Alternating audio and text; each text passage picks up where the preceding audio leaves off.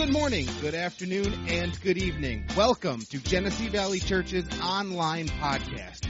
GVC is a non-denominational church in Flint, Michigan, and our mission is simple. To love God, love people, and love life. I know that you will be blessed by the message and the words that God has for you today. Now, here's Pastor Tony.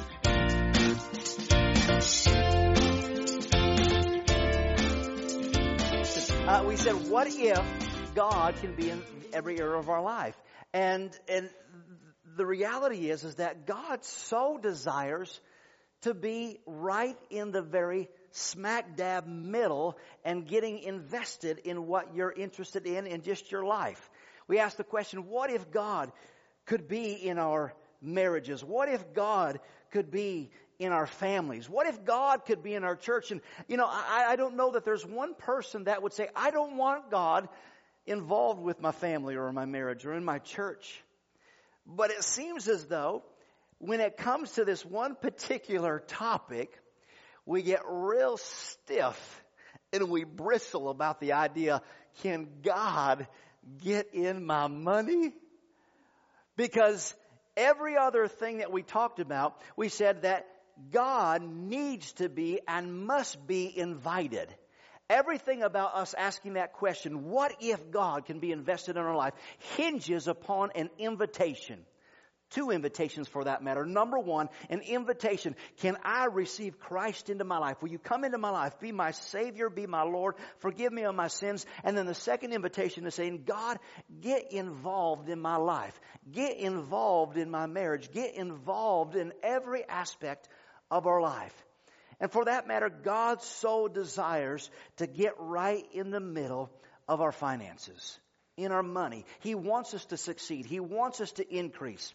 And so I'm asking you the question this morning, what would your life look like if God got in the middle of your money?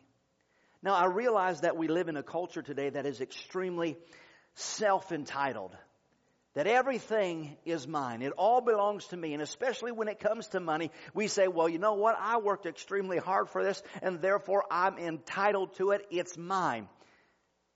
Do you realize that with that entitlement, we forget the fact that it's God that gave us the very breath that we breathe? It's God Himself that gives you the very next breath that you're getting ready to breathe. And without Him, we wouldn't have anything. Without Him, you might say, my job's not that good. My, my income isn't that much. If it wasn't for Him, you wouldn't have what you have. Isn't that right? You might say it's just a little bit, but if it wasn't for Him, you wouldn't have the little bit that you have. In fact, for that matter, you know, the, the, the, statistics show us that those of us that live within the United States, those that make $25,000 or, or, or more, if you're at $25,000, you're in the top 4% of the population that make the most money throughout the world. It's just because we've got, we've become so entitled that we look at always wanting more and say, I don't have this and I don't have that. And therefore we begin to become very entitled and say, there's got to be more. But God says you're blessed already and He wants to continue to bless you. Listen to what God says concerning His heart towards you and I. In Psalms chapter 35 verse 27, he says, let them shout for joy and be glad who favor my righteous cause and let them say continually, let the Lord be magnified who has pleasure in the prosperity of his servants. Wow, I, I, I gotta read that again. Do we got, do we get that out? Did he turn me off? Check, one, two. I think you can, let me read it again. It says, let them shout for joy and be glad who favor my righteous cause and let them say continue, let the Lord be magnified who has pleasure in the prosperity of his servants. Come on, if you're a child of God, then you're a servant of God, right? And God takes delight in seeing you get ahead. Well, I've never been taught that before. Well, it's not a matter of what you've been taught or what church you were a part of. I'm just reading you what the Bible says. Is that okay? He says he takes pleasure in you getting ahead in life. Well, you just don't want anybody to get a big head. You don't want anybody to get too big for their britches. Listen, life has a way of knocking you down a peg or two if you need it, right? Come on. God don't even need any help in that. He, he, he, life will just knock you down a couple, couple pegs if need be, right? But God takes pleasure in the provision and the prosperity of His servants. And then in Malachi chapter 3, here's what God says. He says, My desire is to open up the windows of heaven.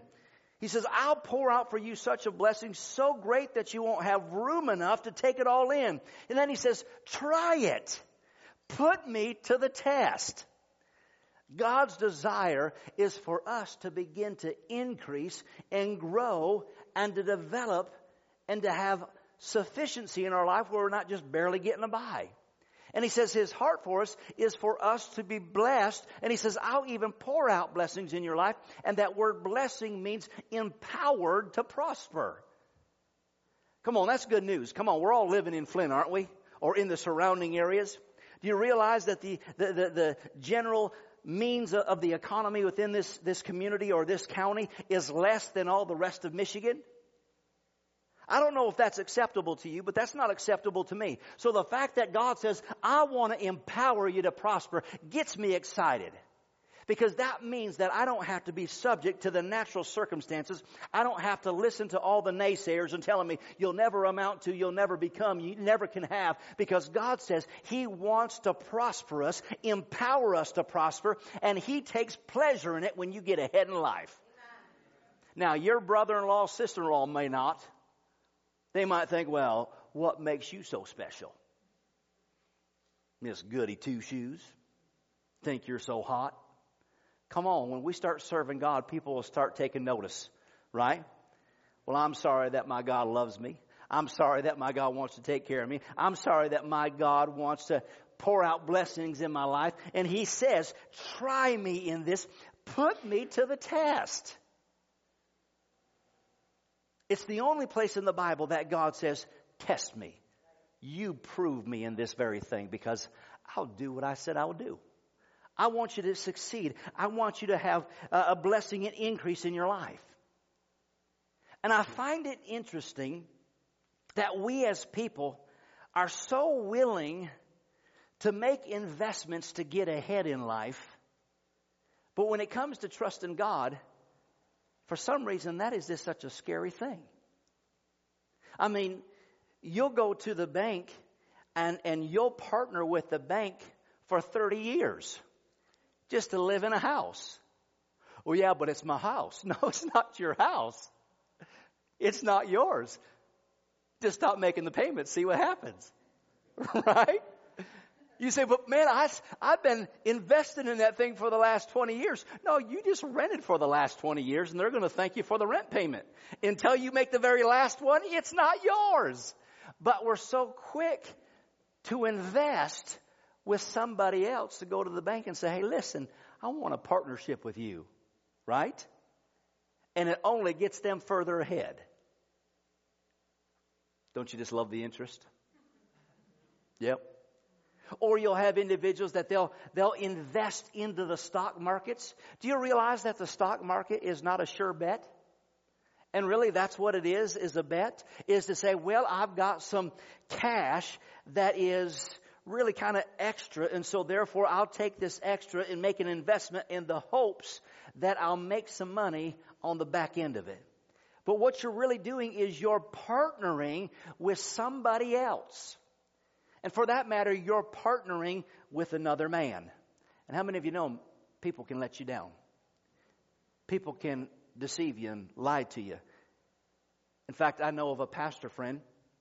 He had I think he had like $150,000 and he started hearing this investment project and it sounded real good because it was another preacher that was telling him about it. And so he pulled out $150,000 and made an investment. Within just a few short weeks, he lost all that $150,000. His wife was so mad at him because he didn't ask her. But see, he was willing to partner with somebody and he lost $150,000. But God is saying, hey, try me, test me. See if I won't do the very thing that I'm asking or that I said I would do for you. We're so scared to trust God in the area of our finances. In every other area of our life, we said, God, I want to invite you into my marriage. I want to invite you into my family. But we also got to invite him into the financial affairs of our life. Now you might be saying, I do that every day.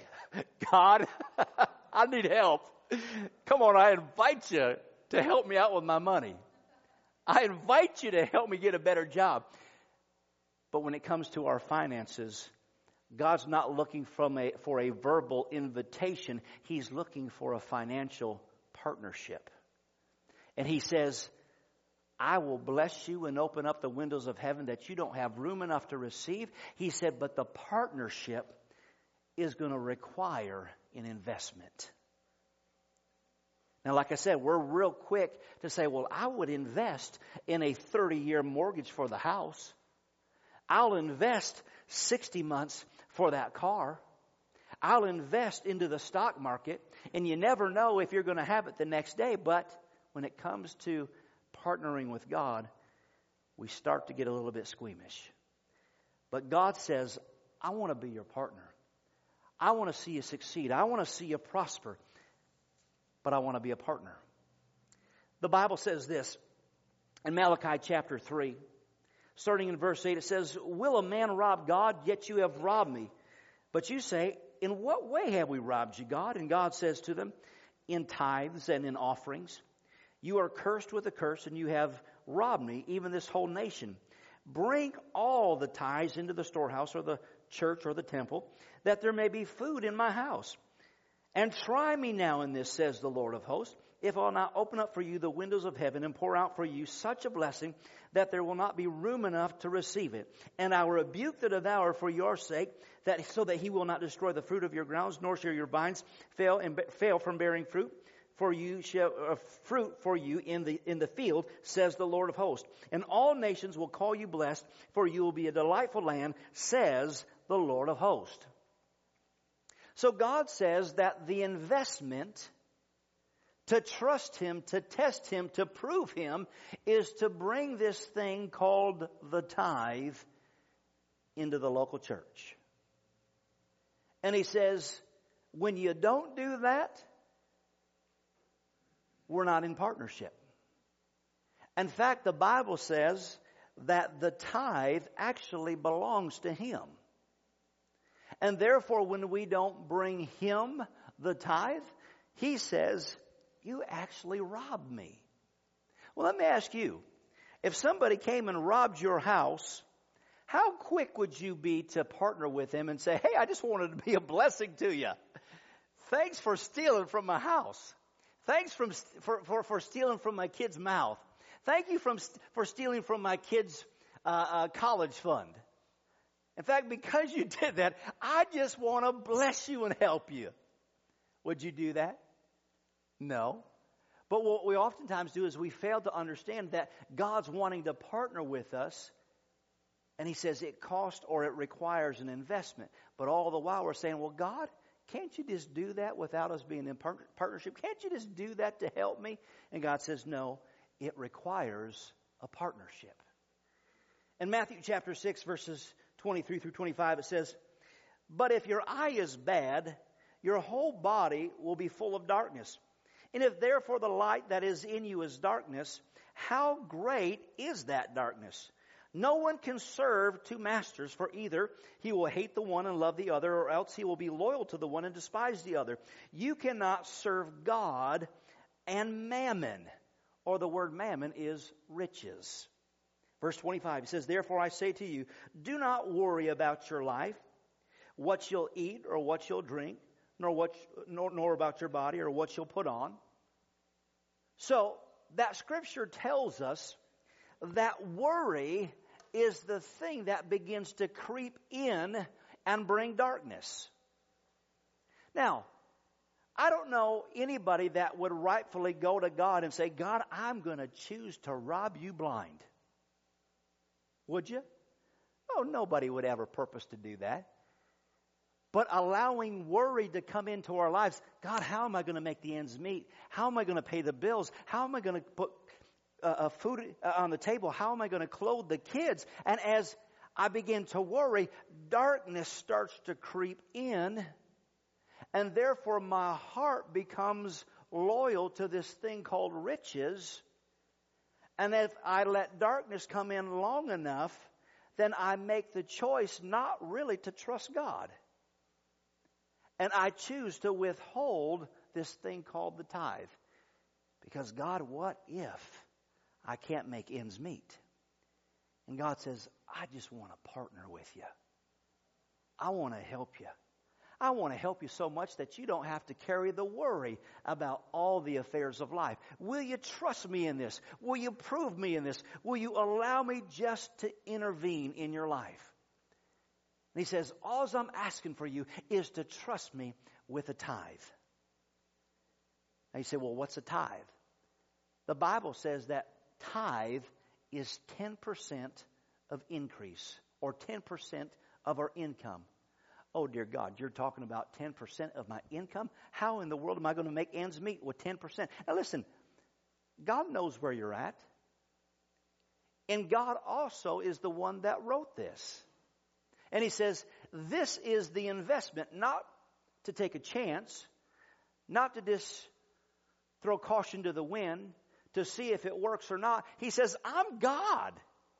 And I'm telling you, if you'll trust me, you can even prove me. If you'll trust me in this thing called the tithe, he says, I will open up the windows of heaven, pour out a blessing that you don't have room enough to receive, and people will take notice and they'll call you blessed. That's the heart of God.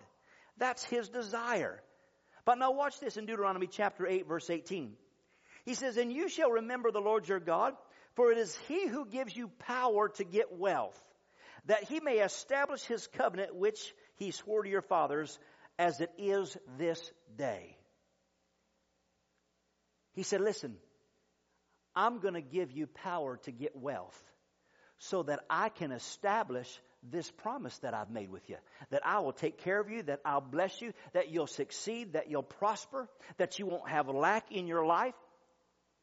But that word power, He gives us power to get wealth. That word power is actually translated as wealth. So, in other words, the Word of God tells us that God gives us wealth to get wealth so that He can establish, prove His promise to you. You say, well, when did God ever give me money? You're hanging on to it. Every time you get a paycheck, you got it. Well, I work for that. Wait a minute. Did you notice that your entire paycheck is not yours? There's a thing called the government that claims part of your income, right? Now, you might not like it, but there's really nothing you can do about it. Every week that you get a paycheck, they get their cut.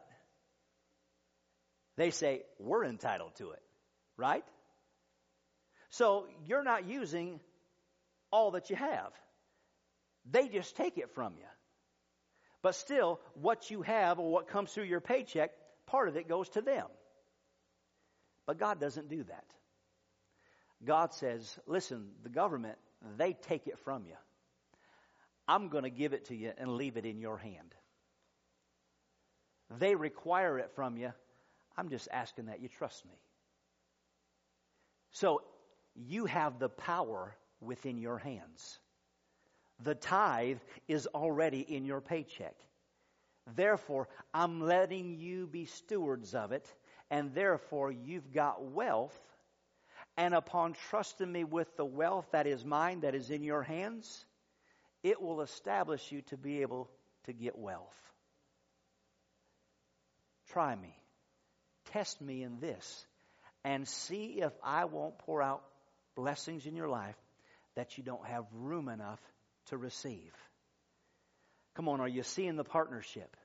God wants to be in the, the, middle of our lives. What if God was in my money? He wants to be, but he needs to be invited. He wants to be, but he looks for a partnership with you. He wants to be, and he says, but you make the investment. I've already given it to you to invest to begin with. Amen? When it comes to our lives, we fail to see just the benefits that we have. We fail to see how blessed we are as a people. We fail to see how good God has, has already been. He gives you breath to breathe. He gives you a good life to live. He's given you a good spouse, beautiful children. And the Bible says this when we ask of God, he, Jesus said this. He says, You being earthly fathers know how to give good, good gifts unto your children. How much more does the heavenly Father know how to give good gifts to his kids? Come on, how many of you, if it's within your power, tell your kids no? Very seldom, do you? If it's within your ability, well, sure, let's do that. My kid's big thing now is going to skate land, roller skating. Can we do it? Can we do it? we just did that last weekend. Well, can we do it again? Well, if it's within your ability, within your time constraints, you'll do it, right? God's the same way. And God isn't lacking in ability. He's not lacking in resources. He's just looking for you to partner with Him and say, God, I trust you in this. In Acts chapter 10, we see of a man by the name of Cornelius. And the Bible says, a certain man. And so many times we look at the Bible and say, well, it's just good stories, it's just parables, it's just fairy tale. But no, the Bible is very specific. It says there was a certain man named Cornelius, a centurion. And it says this man had a tender heart towards God. This man was a generous giver. But he had a heart to see God be real in his life. And then the Bible says that the Lord said to him, He said, Because I've heard your prayers and because of your generous giving, it has come up as a memorial before me. So, in other words, God says, It has blessed me. You've been a generous giver. And so, as a result of your generous giving, He says, I'm going to send Peter to come and minister to you and talk to you. And so the Bible says that Cornelius got his family and his closest friends. And the Bible says that when they got them together, Peter came and began to minister the gospel to them.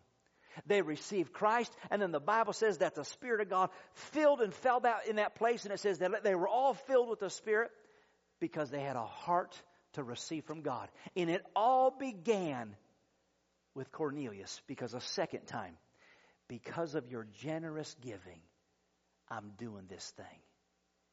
See, you don't realize how your giving is connected to your heart. Because the Bible says, where your treasure is, there your heart will be also. See, we've often got that backwards. Where my heart is, there my treasure is, will be. No, Jesus said, where your treasure is, that's where your heart is and the fact that he was giving and the very thing that he, he did when he heard that Peter was coming, I'm going to go get my family and go get my kids. See, that was his heart. But it was connected to his giving, and God ministered to where his heart was. Does God want to be in my money? Oh, yes. Does God want to be in my family? Oh, yes. Does God want to be in my marriage? Oh, yes. Money's connected to our faithfulness and our trust in God. God says, Cornelius, you've been faithful. You've been consistent. You've been a giver in this particular area. And because of it, I'm going to purpose to answer your heart's cry. What are you asking from God? What's more important than money? I want to see my family come to know Jesus. I want to see this community come to know Jesus. I want to see families grow in the things of God to where it's not just a religious thing that we do. I want to see people that are passionately in pursuit of a God that they want to know. God, what do I got to do? God, if I got to be a giver, I want to be a big, generous giver. Because I want to see you move mountains in my life. I want to see you move in my family's life. You realize when you become a giver, your giving gets out in front of you. Just like with Cornelius, the Bible says that because he was a generous, consistent giver, God started looking down the road and says, I'm going to send Peter to minister to your family. You don't realize that when you're consistently trusting God, God starts getting out in front of you. And He says, I'm starting to work things together. There's a job, a promotion that's down the road.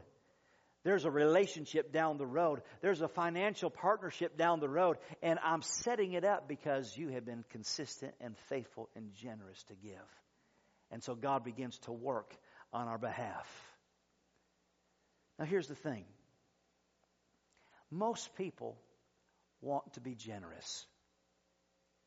I've never met a believer, a person that has a heart to serve God, that doesn't want to be generous. Because when you ask Christ into your heart, it just becomes part of your nature. You just want to be a giver, you want to be generous. So, what is it that begins to hang us up? What begins to hang us up is just as I said concerning our giving can get out in front of us, our spending has gotten out in front of us, hasn't it? 30 year mortgage, 60 months paying off the car. Well, I wanted it now, so I put it on the credit card. And I can't even remember what I put on the credit card, but I'm still paying on it five years later. Right? And it's because my spending started getting out in front of me. And therefore, even now that I want to be a generous giver, my spending is out in front of me and I see all that is required. And therefore, it's difficult for me to trust God in this present circumstance because my spending is so far out there. And God says, Why don't you just trust me? Why don't you just test me? Why don't you just make the adjustment to start prioritizing this area called giving? Trusting me with the tithe. I realize that many of us have much of our paychecks that are unaccounted for. My wife and I, we went to uh, eat just the other day. I think we took the family out, and I don't remember what we. I think we went to Red Robin's, and it was good. And then later on in the day, I was doing something, so I stopped by McDonald's and bought a Diet Coke. And then shortly after that, I was hungry and it was late, so I stopped by McDonald's and got a McDouble sandwich. I already ate out once in the day, spent money on it, but I ended up blowing money on other food throughout the day, and it's gone. How many times do we do that? And God says, I've given it in your hand oftentimes we're just not appropriating it the right way. We could just make subtle adjustments, subtle disciplines, and as a result of that, God could begin to bless us. And you might say, well, that whole tithing thing is just challenging for me to, to even bite, bite on, and it's too big of a bite to chew. Then start where you're at. Start where you're at. If it's $25 a week, you realize that the average church tithing unit is only 3 or 4%. So, in other words, everything functions on 3 or 4% of a church. So, in other words, if you're a church of 100, it's 3 or 4 people that are really making things happen within the church. What if you had 100 people that just said, I'm going to give $25? That by itself would meet our budget on a weekly basis. Well, let's just take it a little bit further. What if you had 100 people that says, man, we're going to be tithers? And you could get out ahead and you could start doing things in the community. You could start making things move and shake because you had the revenue. But it all is a matter of saying, God, I trust you. And you realize I put that in concerning the church because the church is your family. The church is where you come and meet God. The church isn't just something that you do religiously, it's where we do life together. Loving God, loving people, loving life. And therefore, your financial giving doesn't just impact the church, it's really impacting you and your kids. The kids downstairs, they're in the kids' ministry. And there's a big bounce blow up thing down there. In fact, I can kind of hear them squealing down there. And they're probably just having a time bouncing on that thing. I don't know about you. I've never had a bounce house in church. But your kids have a bounce house. I don't know if you think that's cool or not. I think that's cool. The kids think it's cool, yeah. I mean, isn't that awesome to think they're going to school tomorrow saying, we were in church, we got to go in our new kids' room, and we had a bounce house in our kids' class. And the kid said, what? You got a bounce house in your kids' class? Yeah. Well, all we do is stand up, sit down, stand up, sit down in our church. and you got a bounce house? You get to jump up and jump down, jump up, jump down. See, I'm just talking about those little things in which the church family comes together and it's all revolved around us saying, God, I'm going to trust you in my finances. I'm inviting you to be a partner in my life. And God says, I'm going to be a partner with you and I'm going to pour out blessings in your life that you don't have room enough to receive. I've got things working for you down the road next year, the next five years. If you only knew the blessings that's just around the corner, but I'm looking for you to be a partner with me. Will you trust me in this? Will you trust me and prove me? And God's just looking for you to take the next step. Can God be in my money? Absolutely because it impacts the rest of your life. Let's trust God. Amen. Let's see Him do miracles. Let's see Him move mountains. Let's be the church that isn't barely getting by. Let's not be the church that's struggling financially. Let's not be the church where people are beat up and barely getting by. Let's be the church that the surrounding area says, You truly are a blessed people. You truly are a blessed church. And it's when you start taking a stand and people see the blessing of God on your life that they want to know the God that you serve. Amen. Let's stand.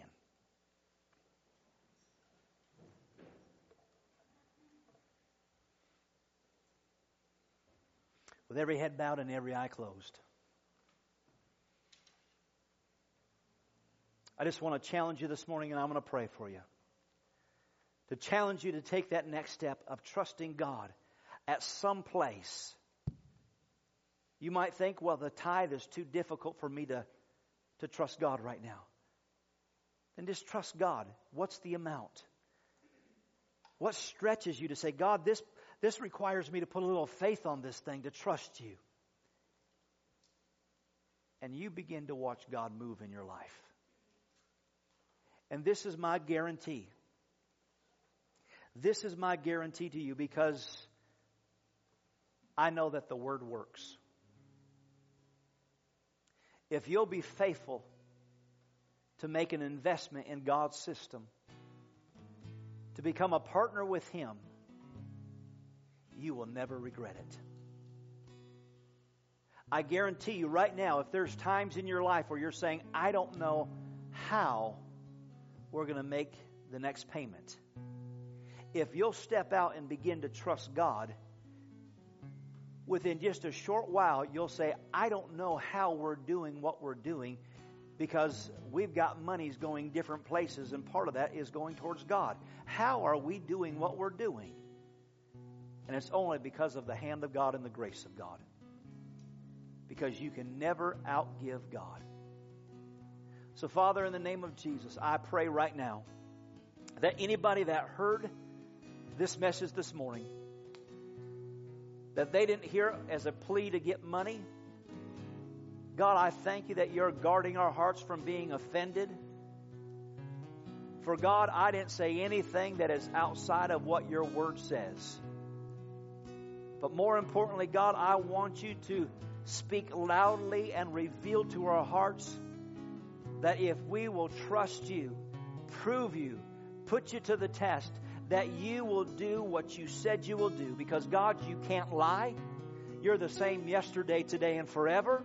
You don't change. And therefore, God, we believe that you are meeting our needs. We are increasing.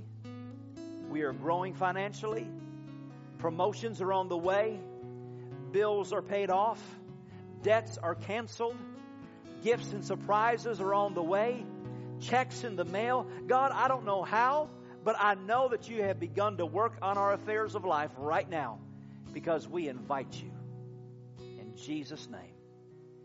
And everyone said, Amen.